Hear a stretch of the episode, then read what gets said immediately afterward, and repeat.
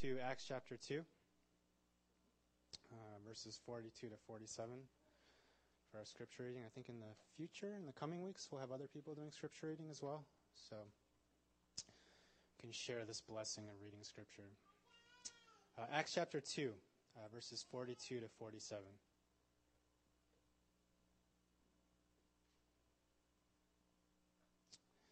This is what the Word of God says. Uh, and they devoted themselves to the apostles' teaching and the fellowship, to the breaking of bread and the prayers. And awe came upon every soul, and many wonders and signs were being done through the apostles. And all who believed were together and had all things in common. And they were selling their possessions and belongings and distributing the proceeds to all as any had need. And day by day, attending the temple together and breaking bread in their homes, they received their food with glad and generous hearts praising God and having favor with all the people. And the Lord added to their number day by day those who were being saved.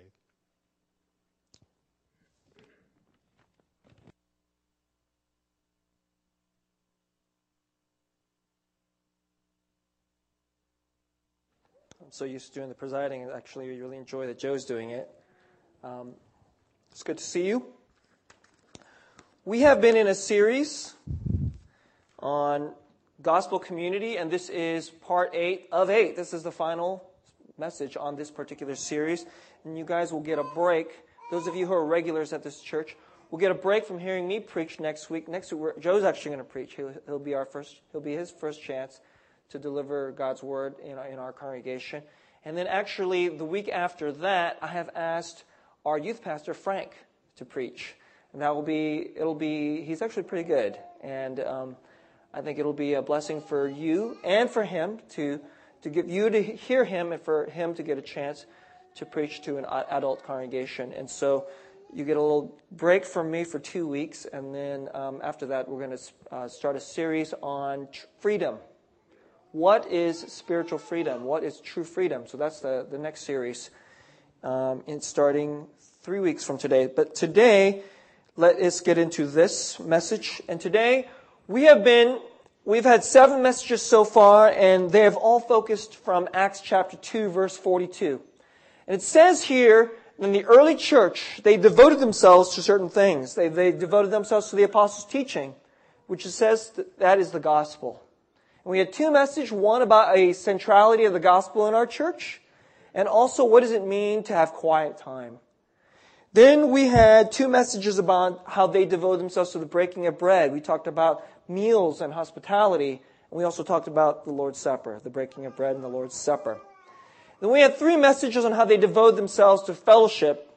And particularly, uh, last week we talked about how their fellowship was one of radical generosity, as you see here in verses 45 and 46, how they're given their possessions, this incredible kind of fellowship that uh, I think we so long for, but we don't see. And today, I know there's so much that could be said about prayer. They devoted themselves to prayer, but we're just going to give one message on prayer and um, to close out the series. And i have, I have three headings for you today on prayer. Number one, what is the nature of prayer? What is the nature of prayer? Two, prayer in community, prayer as a form of communal love. And three, our motivation to pray, and that is the high priesthood of Jesus. So let me talk number one. Let's get to number one. The nature of prayer. If you, what exactly is a dictionary definition of prayer? And the reason I want us to talk at this very most basic level, what is prayer itself? I want to talk about this because I honestly think that we forget it. We forget it and we really don't practice it. Now, let me give you the dictionary definition. The dictionary definition is, or I won't give you the literal Webster, but to, at the very most basic definition is when a human being talks to God. That everybody knows what it is? You sit. It is the real you. Really in who you are. Your real concerns. Your real hopes. Fears. Hurts. Shames all that you are, all your worries, all that's in your life, who you really are, and you let that known to a very real person who's listening. It is fundamentally, it is a relationship. Now, if you grew up here in the church, if you grew up in, I'm not just talking this church, if you grew up in the church, if you're a Christian, you know this. This is, any five-year-old kid in the church knows that this is what you're supposed to be do. Prayer is talking to God. And yet, why are you talking, giving us this very baby point, Pastor, to begin with? Because what I'd like to do is contrast it with the way people actually pray. Now, let me make two points about this. Number one, you understand that this conception of prayer, as I just said to you, that is so completely basic, and that virtually every Christian, or at least anyone who's been in the church, even if you're not a Christian, understands that this is the way the people who, who believe in the Bible understand as prayer. This is not the way most people view prayer at all. That all, virtually every other religion, maybe Judaism accepted, but virtually every other religion does not have this conception of prayer. Especially, and I'm not just talking about the religions that are on this planet today that people practice, Islam and Buddhism and so forth, but all even all the other religions that have been throughout history, some, you know, many of which have died out. You know, people don't believe in some of these religions anymore. But for the most part, people have a very different conception of God. If you go back to the ancient Greeks, people would have a view that my God, our God is the God of the sea. Or if you go to Asia, people would have, our God is the God of the mountain, or our God is the God of the trees. Or if you go to India, they would have, uh, they have a kind of pantheistic conception, which is to say that God isn't a personal being that you have a conversation with who actually listens to you and cares about you, but God is sort of like the force. He's like a life force, or it is a life force that's in, in nature. And what, what is prayer then if he is, if God is a supernatural being or is a life force that doesn't actually listen to you? What's prayer then? Prayer then is not as we conceive it, as Christians conceive it. Prayer is something like this. Prayer is a form of religion. It's an activity. It's a technique. It's something that you must do to connect to the supernatural power. And if you do this right, you will please the supernatural power. And the supernatural power will do something good in your life. If you go to Asia today, I mean, uh, whether you're talking Japan or Korea or Thailand, you'll have all these temples. And some may be Buddhists and some may be Shinto, some may have different types of conceptions. But you'll see, you'll see people who go there and they pray. But they don't pray the way we pray, or it's the way Christians are called to pray. They may have a bead, and there are certain prayers that they have memorized or that they know, and they know that if they say this series of words, they may say them out loud or they may say, say them quietly, but they have to go through this series of words. This will please the supernatural power, and then this will connect them. And effectively, prayer then is not a relationship at all. It's not a person speaking to a person and having a conversation, a dialogue. It is very different than that. What it is, it is a religious technique that if I do this thing, that I can reach up and grasp something of the blessings of the supernatural, and the supernatural come to my life. This is absolutely fundamental religion. Religion is man taking some form of techniques. If I do X, Y, Z, A, B, C, then these techniques will get me the blessing that I'm seeking for because we all know that life has hardships, or at least there's a lot of luck. And sometimes when our luck goes bad, we, we would like some, some other force in the universe to be able to come and help us, but this is fundamentally what religion is. But this isn't so the way the Bible calls us to pray at all. This isn't the Bible's understanding of prayer. The Bible's understanding of prayer is deeply relational. The prayer itself is a relationship. That's what prayer is. Now, let me stop for a moment here. This is the way other religions handle prayer, a technique. But here's the second point I'd like to. Pastor, why are you telling us this? We're Christians, aren't we? Or at least a lot of us in this room are Christians. Maybe not every single person in this room. We're Christians, but and, and we don't function like that, do we? Do you? Let me ask you a few questions. And some of these questions might be uncomfortable, might not be easy. And I was thinking about these questions throughout this week as I was sifting my own prayer life and the way I approach prayer because you know you shouldn't preach something that you don't yourself understand or practice or believe. But let me ask you this. Let me ask you this question. One, how often do you pray? How often do you pray? Do you pray regularly? Do you pray every day? And I'm not talking about simply the ritual that you do before you eat. Lord, thank you for this food. That's how my, my kids go. Dear Jesus, thank you for this food. And when I ask them to pray, and I would say two thirds of the time when, when I ask one of our children to pray for the meal, it's not really much of a prayer. It's almost more like a piece of rote religion, right? They're practicing being a good Christian.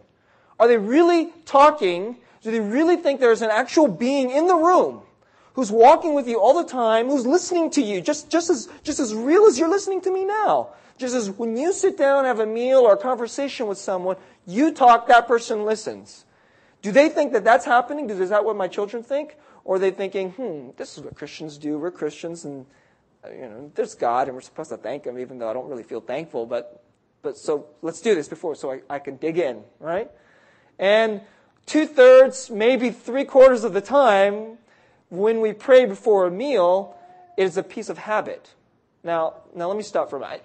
It's, I don't want to be too, too much of a curmudgeon here. Um, it's a good habit because we should practice thankfulness, but it's a habit. Probably more than half the time, when you pray for your meal, you're really not praying. Right? And that's just an example. So many times when we pray, Christians see it as this is something you're supposed to do. Everybody knows you're supposed to pray if you're a Christian. I mean, how can you not pray? It's, it just goes right up there. Go to church and try not to lie and cheat and all these other kinds of things. You're supposed to pray. And people feel that they need to work on their prayer life. Right?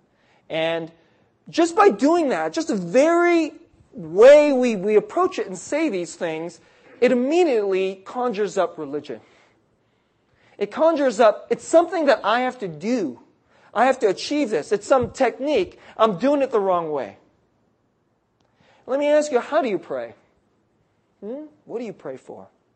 Do you typically only send to ask for something when life isn't going good and then you, oh God, help me with this. I need this. Right? In that case, that's a prayer. I'd say that's a prayer. And there's nothing wrong with asking something for God when you need it. Because God is all providing and we are full of need, right?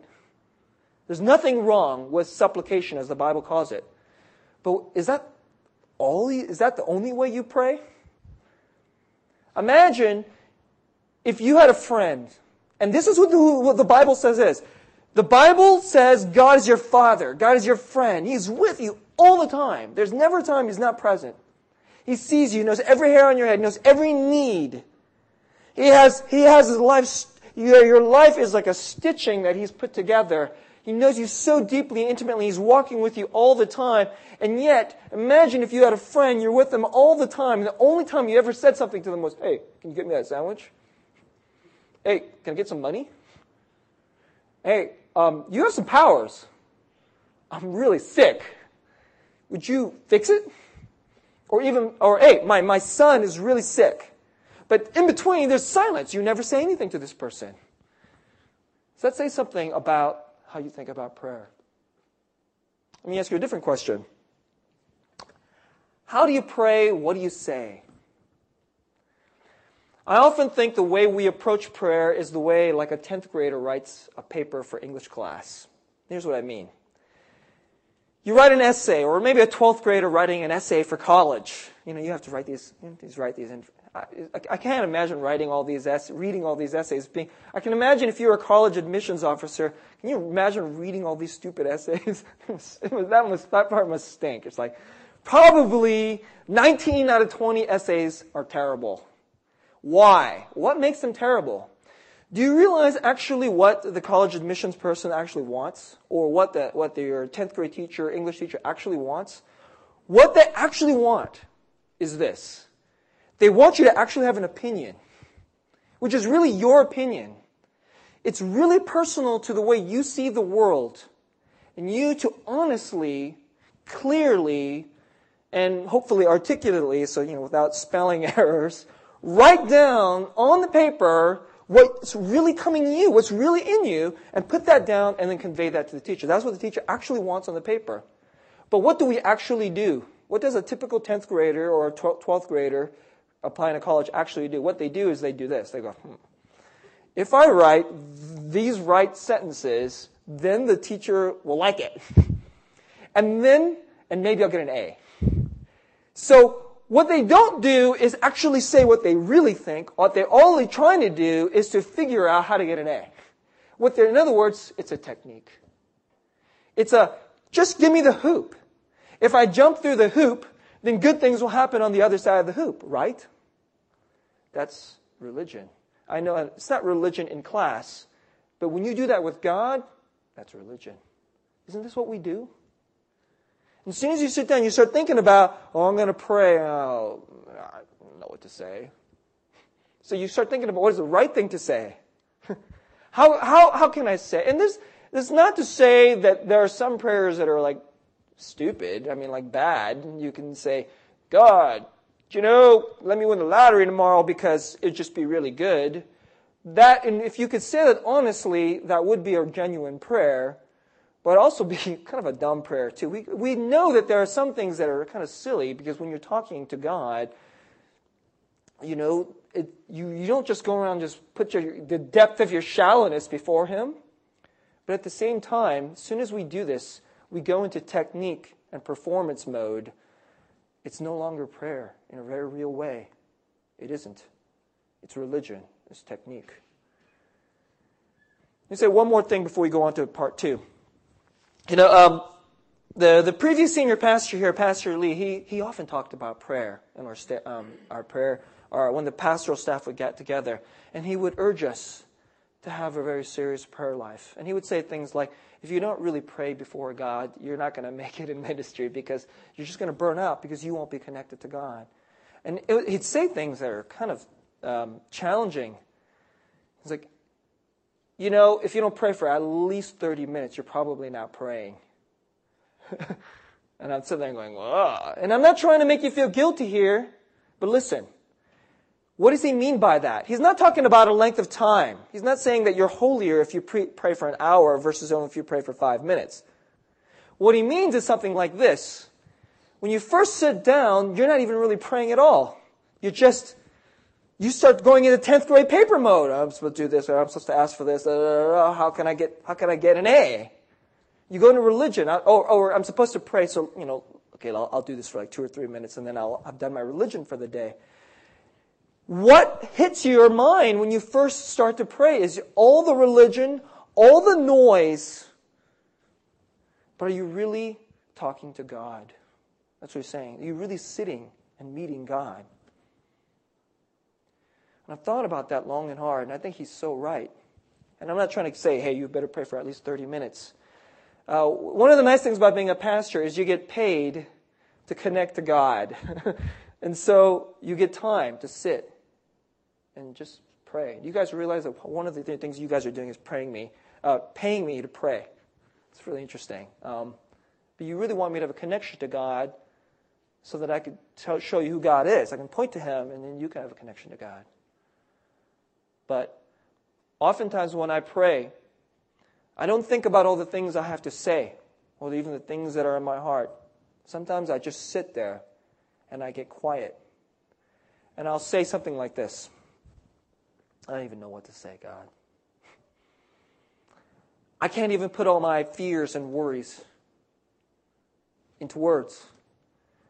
I'm just going to let all my crud rise up. Here, have it. and I'll let all my fears and all my sins and all my shame and all the things I'm worried about, sometimes for me and sometimes for others. Sometimes I'll just say, I'm thinking about, I'm praying for my child, and I'll just go, Hudson. and I'll, I'll feel and put every fear and nervousness I have and put it before God. And just let Him just be there with me. You know, that's prayer.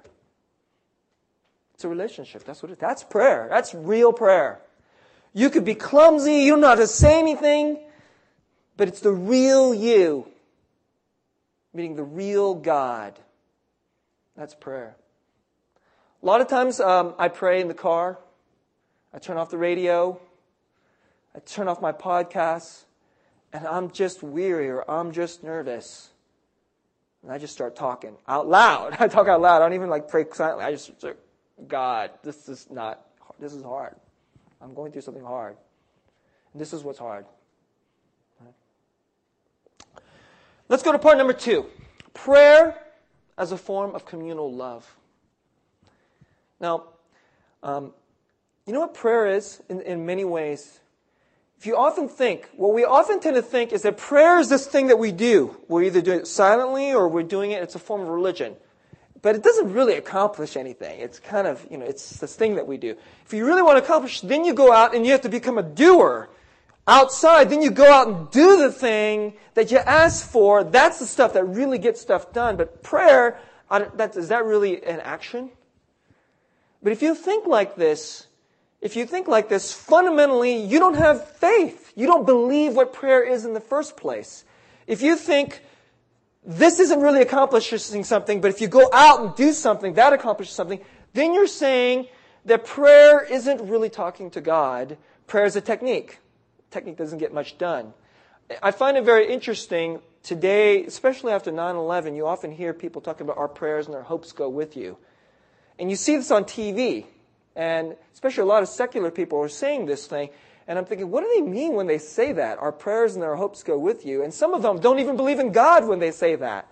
What, they, what they're saying is our prayers, when they, when they don't believe in God, but they talk about their prayers, what they mean is their good intentions. They have hopes, but they're just hopes. But a Christian, if you have faith, you believe, you believe the very reality is that you're talking to God, and if you're talking to God, God does things. Indeed, the Bible teaches very much so that unless His people ask, God doesn't do certain things. Look, the Bible's clear. God has a general love and care for the world, all of His creation. He knows that so down to the finest details. He has a general care for the world. And we tend to think, well, God has a plan. If He's going to do His plan, He's going to just do it however and however He wants to do it. We can't affect it. That's wrong. Right? God absolutely has a plan and a will that He's going to sovereignly, that He's predestined down, He's going to run this. But this is, it's a crazy mystery to this. God doesn't just have general love. God has very specific and particular love for specific individuals. And God waits. And until you pray and ask, God doesn't go forward. Things, certain things don't happen. I, this is the way the Bible teaches it, and I absolutely believe in, in my own personal experience that certain things don't happen until you ask. And here's how this, I, I imagine it like this. My son, let's say my son comes to me, and I try to, like my son, my, my, my, my daughters, I constantly try to engage them in conversation. And we're in the car, I'll ask them a question, and they give me these one word answers. I'm like, oh, this is great, great answer there. My son, especially. How was uh, baseball practice? Fine.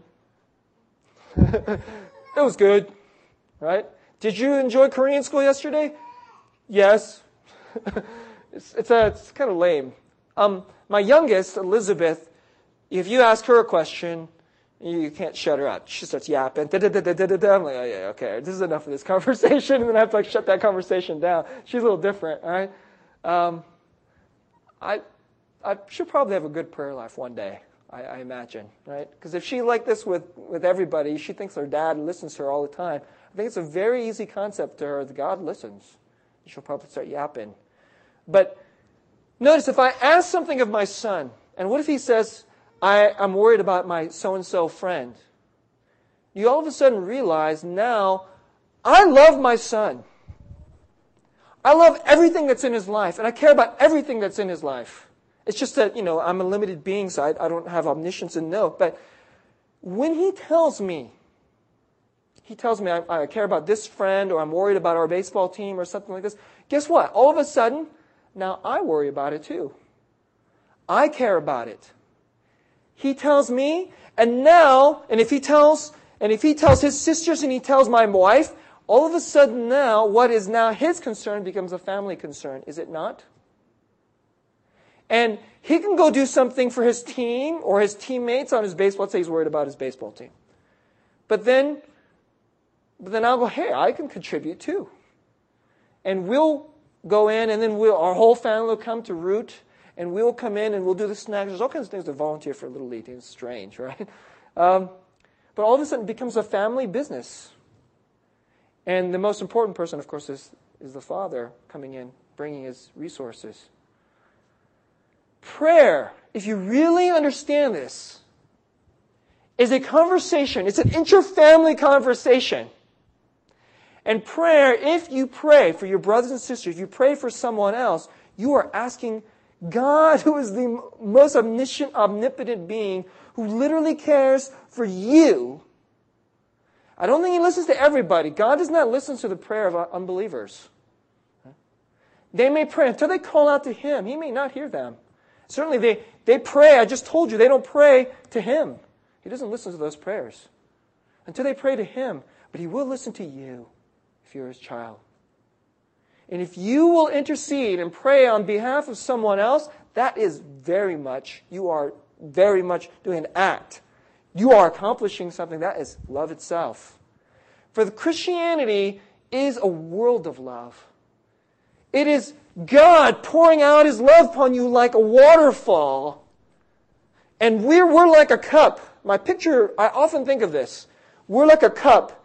And if waterfall comes in, it'll pop in out of you and it'll overflow out of the cup and hit in everything that's around that cup. And what Christianity ultimately is, is a profound ocean of love coming down through Jesus Christ, through his redemptive work, through his grace, and it pours in on us and it pours out of us, and, it, and then it touches all upon its other words. And you know, one of the most powerful, if not, if one of, if not the most powerful means of that ocean of love to hit other people it's prayer. It's prayer. Prayer is loving. So let me push back. Prayer is religion. Prayer is performance. Prayer is the right thing to say. Please throw that away. And start thinking prayer is talking to God. Prayer is me knitting myself to my family. Prayer is love itself. And if that's the case, of course, it's absolutely fundamental to gospel community. It's absolutely fundamental to this early church life. That's why they devoted themselves. They would devote themselves to this. Now, look on to part number three. Okay. Pastor, still not easy. How do we do it? I mean, help us. We need some motivation, something that will help us. And let me share with you something that the scriptures teach you that the gospel offers you. You know, sometimes it's still not easy to pray to somebody who's invisible, right? Or sometimes he seems kind of silent. It's not easy sometimes to have a conversation with my son when he gives me one word answers. Like, guys are kind of like that. Um, and sometimes God could be kind of quiet. He doesn't respond back, or he doesn't answer very quickly, does he? And sometimes maybe the reason you don't converse with God, you don't pray very much, is because you don't actually expect Him to respond. You don't actually expect Him to converse the conversation. You know, it's only a conversation when two, two parties talk, but God does converse. He does converse. He does come back. But sometimes He's quiet. Sometimes God is quiet and He feels far away from you because you have run away from Him and you're not close to Him. But sometimes He's close. He's just being quiet. and you just, you're like, it's not easy sometimes to have a conversation. And so, Pastor, come on, help, help us on the praying part. Well, let me share with you something that the gospel teaches. It says to us in the Bible, Jesus died, he lived the life we were supposed to live. And so we get his righteousness in all our unrighteousness. He died the death we deserve to die. And so we know we're wicked. We know we've fallen short. And on the cross, Jesus has taken away all our condemnation. And then he was risen to give us a new life. This is the, all the gospel teaches. These are so, it's part of the gospel. Live the life we should have lived, died the death we should have died. to give us a new life, this resurrection life. And He's pouring this out in us. We're not just talking about when you get to heaven. He wants to give us resurrection life and taste it now. And yet, with all these, there's the, the gospel has so many, a multiform form of benefits. You also know that the Bible teaches us that Christ, He's not just our lamb, He's not just the Savior, but the Bible teaches us that He is our high priest. Here, let me. In Hebrews chapter 4, it says this Since then we have a great high priest who has passed through the heavens, Jesus, the Son of God. Let us hold fast our confession. For we do not have a high priest who is unable to sympathize with our weaknesses. You get it? God is not just up there, but He's close. We do not have a high priest who is unable to sympathize with our weaknesses, but one who in every respect who has been tempted as we are, yet without sin. And here's the verse, listen. Verse 16. Let us then, with confidence, draw near to the throne of grace. What is that? With confidence, drawing near to the throne. You know what that is? That's prayer. That's exactly what it is. What does it mean to go to the throne of grace with confidence. It's prayer. Let us then with confidence draw near to the throne of grace that we may receive mercy and find grace to help in the time of need. What's the high priest? In the, old, in the olden days, in ancient days, there'd be the temple. And at the center is where God's very presence would be the throne of grace. That's the throne. And nobody could go there, and everybody knew they were unworthy to go there, which is why we practice religion. Religion is the default of the human mind. We just know that we're not, we're not worthy to ask of things and to receive it, which is why we feel that we have to perform. But they knew that back then. We forget today in our very secular, kind of lost world, but they knew that. And what they knew was that someone had to go there and intercede Someone who was worthy to intercede, who could take you before the throne of God, and you would not only be safe, you would be received with open arms, with love and pleasure. And God's greatness would come. Great mercy and mercy and grace would flow out of the throne upon all those who would come and approach. But it says here in the Bible, Jesus is not just the lamb who died to take away our sin. He is the high priest now that if you have the gospel, that Jesus, through his grace, do you realize that he is praying for you now? That Jesus stands before the throne for you now. That when you pray and you don't even know what to say, and that you babble or you pray badly, that your bad and selfish prayers or your weakness would go forth and all your sins would dissipate on the cross by his blood. But the, and the high priest, who is the Lamb, would take your prayers and take it straight to God. Your prayers can never not reach God. Because Jesus, the high priest, will always be worthy to take it to God. So please pray. Now, I'd like to close this message with a story. As you guys know, as many times I like to tell stories.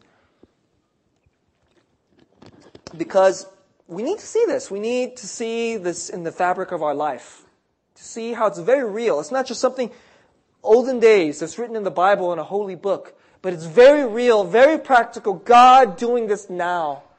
And um, throughout this week, you know, in our uh, quiet times and in our community group, we've been talking about prayer, and and um, and I hope that uh, the community groups have discuss discussing. We had a pretty rich discussion on Friday night in our community group, and um, and I thought a lot about it this week about how God has uh, reached me through prayer, and especially for the prayers of others for me. And, um, you know, we talked a little bit, I shared a little bit about this, and I thought I'd like to share with you a very personal story from my own life. Um, some, a few of you know about the, the, these events that have occurred to me and how prayers reach me, but um, a number of you, or especially who are new to the church, don't know. And let me share with you a little bit about this.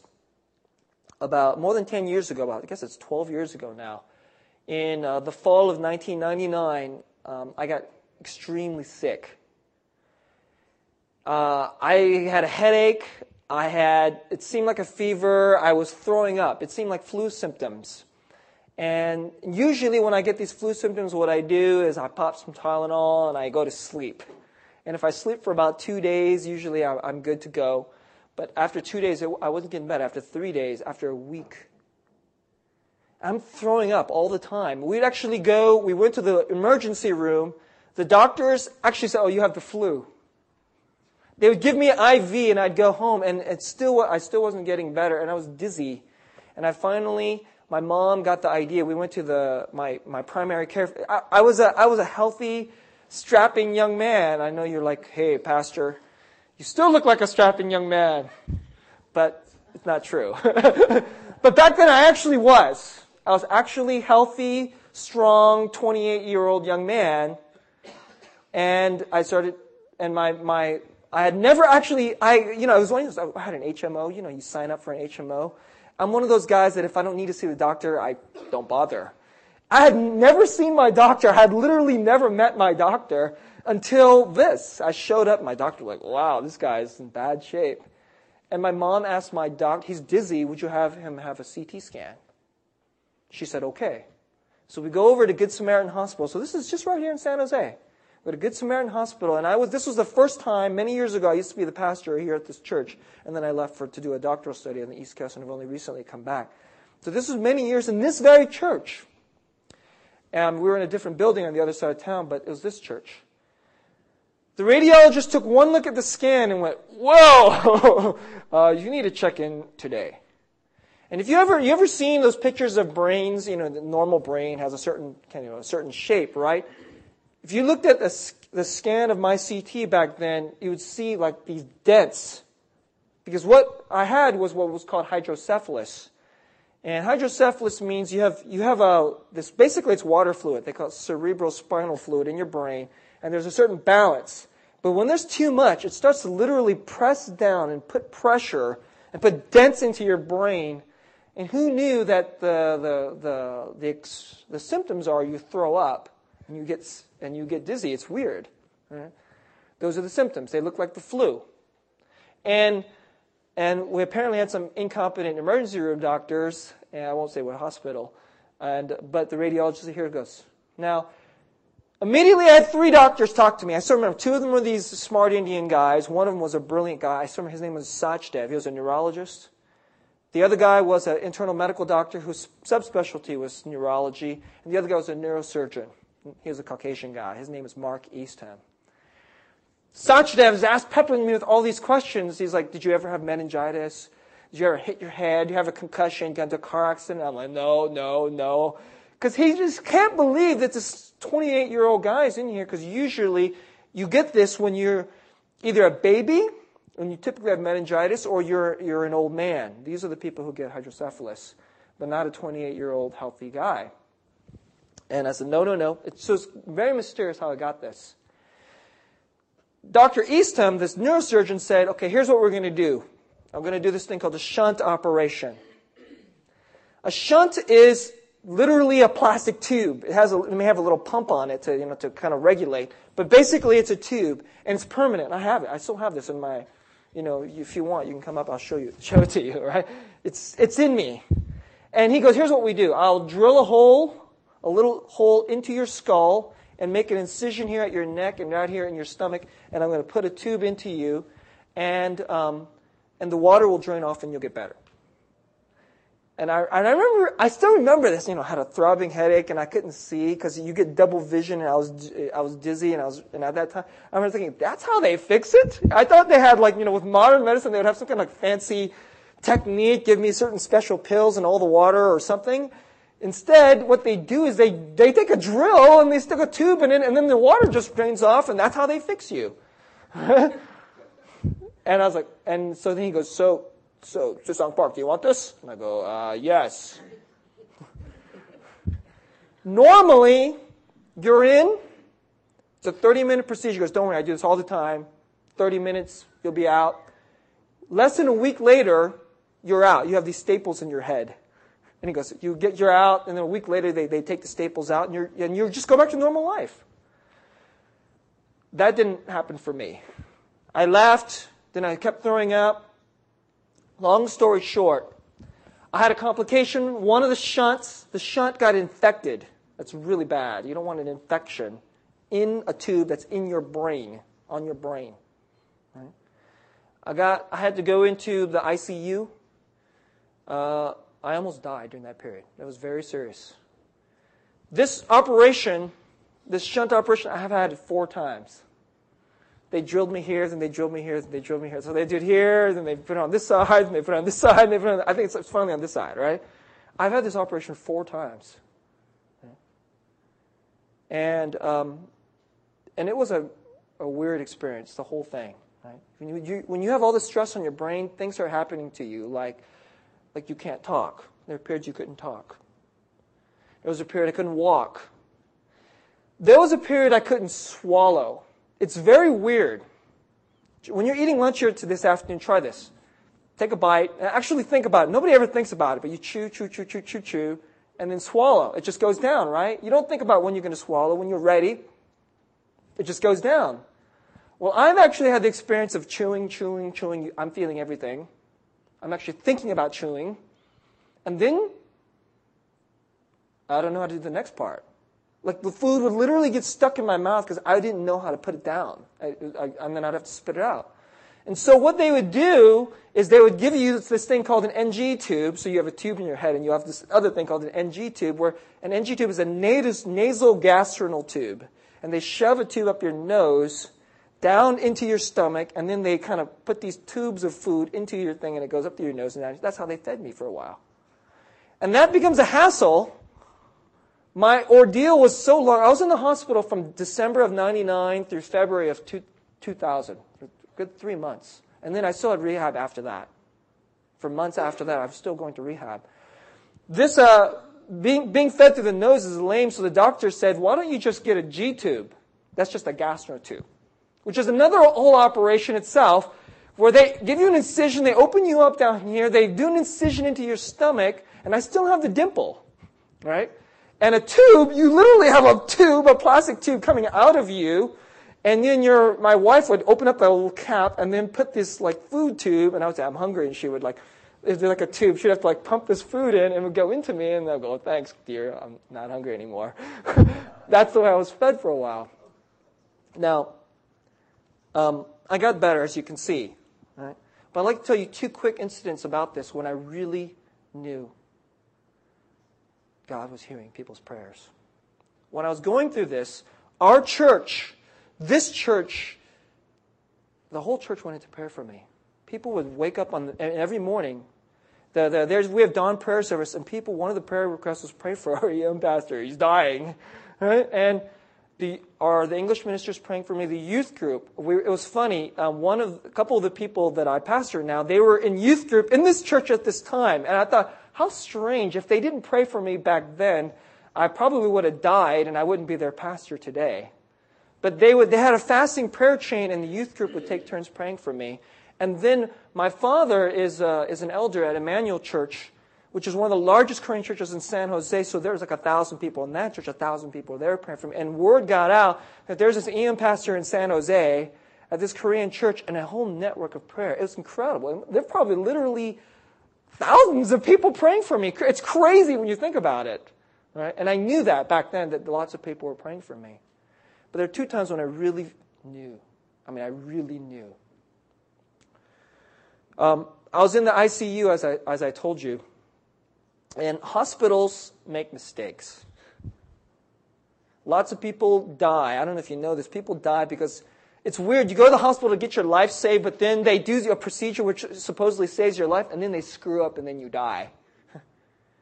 and my parents would show up, and the nurses, and I'm not, I'm not trying to knock nurses at all, but because nurses, they, they're the ones that care for you. The doctors do the procedures, they, they see you for five minutes, but the nurses are the ones who love you, and, and they, they, they take you to health. So I love nurses. To this day, I love nurses. Right? But if you get a bad nurse, if you get a, an incompetent nurse, you could quite literally die, especially if you're in, an, in the ICU. And um, there was one night when the doctor prescribed to me a medication which it turned out I was allergic to. And that was a, one of the most harrowing and horrible nights of my life. I had muscle cramps and it was weird. I felt it, it felt crazy, right? I, that was probably the closest I could ever imagine what it feels like to take a bad drugs. You know, people want to go on a crazy bad drug trip, and I was like, Lord, oh, I was crying out that night, and it was tremendously powerful to know that the Lord was there, and a thousand people would pray, and I was protected that night, even though the the hospital screwed up. One other incident. This actually goes with our, our praise leader, John Har. He's actually an old dear friend of mine. And he visited me in the hospital. This was like much later when I was like, you know, I, I was kind of out of the woods. I wasn't going to die, right? Um, but I was going through a period where I was going in and out when I could talk. Actually, most of the time I couldn't talk. And um, it, I would spend my days reading magazines. I, I, was, I, was, fully lucid in my mind. I was very tired because, I mean, imagine being fed liquid food into your stomach. It's not going to give you very much energy. And I would read magazines. I would read. My friends would bring me Forbes and Business Week, and I would read it like this. And after reading it a couple hours, I get tired and I conk out. So I was completely lucid. I learned a lot about business during that period. Actually, it's kind of funny. Um, but John came to visit me one day, and all of that day, I couldn't talk. You know, people would come visit. My wife would be there around the clock. My mom would sometimes come around. She'd be there for eight hours, and my brother would be there for eight hours, and my mom would be there. Like people would come around the clock, and I couldn't talk. And then John came, and for whatever reason, all of a sudden, normally I'm totally lucid in my mind. I'm like, it's, it's a very weird thing to open your mouth and not be able to say what's in your, in your head. But when John came, we had about a, he was there for about 40 minutes, and we had this perfectly lucid conversation, just like my old buddy and I, we always did. Right? It was really weird. And then he left, and then my wife came, and then it was blockage again. it was weird. and, and I remember thinking about that for a long time. I was like, that was so weird. How did that happen? And it just dawned on me God just gave that to me. Right? For whatever reason, God said, knew that I needed to have a conversation with my buddy. And he, we needed this exchange. And he just gave it to me. So many people prayed. This made profound impact. I know it's a little strange to think that Susan, you know, can't talk because, you know, you, you generally can't get me to shut up, right? But there was that period, and um, people Brothers and sisters, please pray. Go to God. Don't take him, don't give him your religion or your performance. Go to him. He's waiting for you. He's longing for you. He loves having conversation with you. He loves hearing your, your weaknesses and your hurts, your fears, your laughter, your joys. He wants to hear everything. And tell him your whole life. Let him your love, His love be in, in your brothers and sisters, and let the church and your other brothers and sisters and their feet, let them be your life, and watch God do this stuff.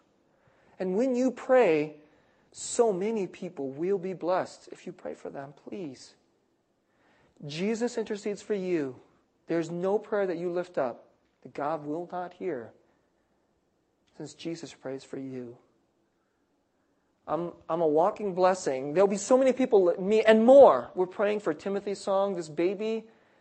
This baby, I think this baby's going to make it.